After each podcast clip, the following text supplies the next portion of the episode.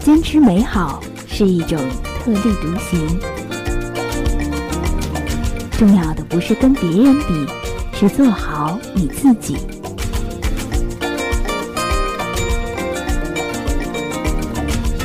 我是主播，我是正能量姑娘，做更好的自己，有我陪着你。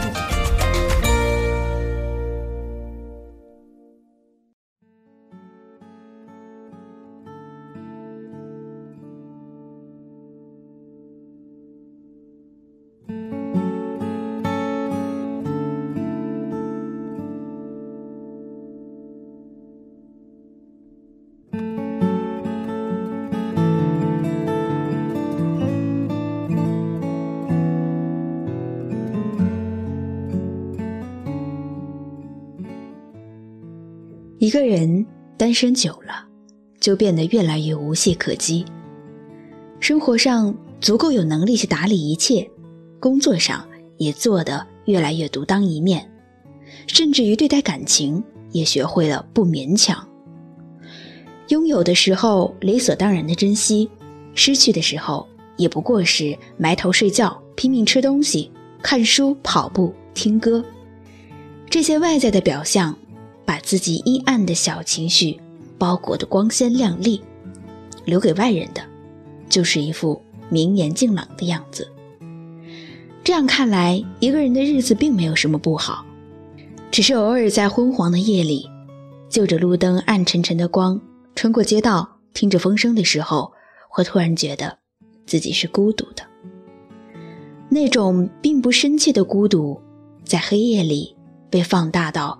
足以将人吞噬，逼得你掉下泪来。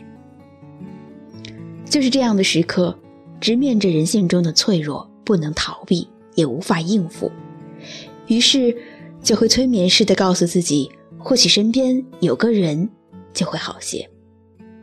我们惯常的思维模式就是，一个人的孤独被分散到两个人身上，就会显得不那么悲切。好像是二十岁之后。朋友见面无可逃避的话题就是追问对方有没有男朋友。一些人艳羡，一些人打趣，一些人捧场，主题是关于男朋友的种种。有男朋友的延伸出该男的相貌、工作、家世；没有男朋友的保持旁听的姿势，表示自己从没停止过寻找，偶尔会自嘲两句。最后的结论往往是没有男朋友的赶紧加把劲儿了。一夕之间，世界上的姑娘好像就剩下了两种：有男朋友的和没男朋友的。没有人在意你是否性格温婉，是否大方真诚，他们只会觉得，既然你那么好，为什么没人要？不然就是自视过高。身边也会出现类似知心姐姐的人跟你说：“姑娘，你不要太挑剔了。”你是什么样的人，就该找个什么样的人。相貌、身高、学历决定了你的层次，又不是天仙似的貌，难不成还要找个潘安来配？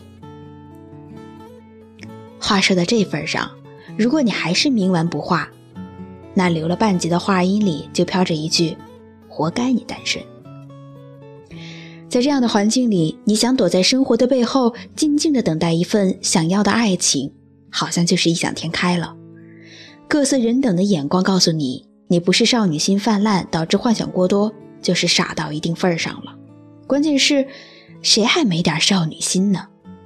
可绝对没有到分不清现实和梦幻。即便在现实的世界里七拐八转，也不会想要找个潘安，找他干嘛呢？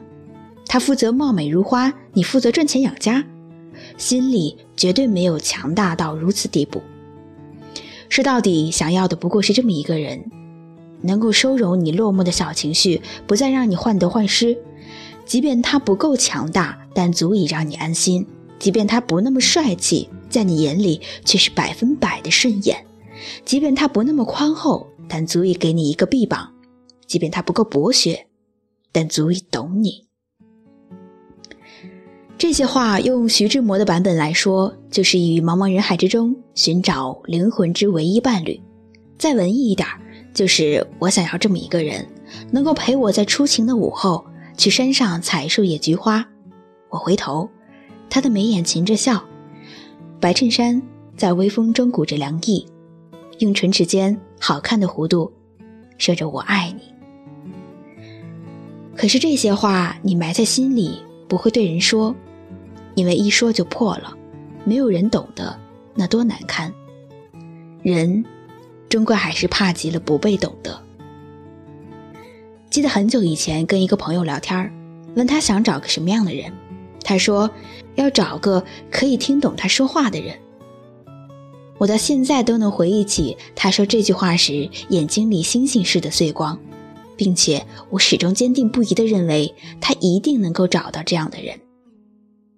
因为他是那样好的人呐，善良、坚强、自立，给人温暖也予己温暖。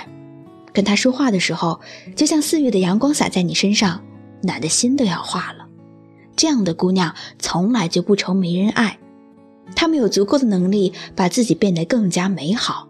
如果没有等到想要的人，只是因为他和他有着一定的时差，他的水晶鞋已经穿好。他的南瓜马车还没有来，那么就穿着水晶鞋独自跳一支舞吧。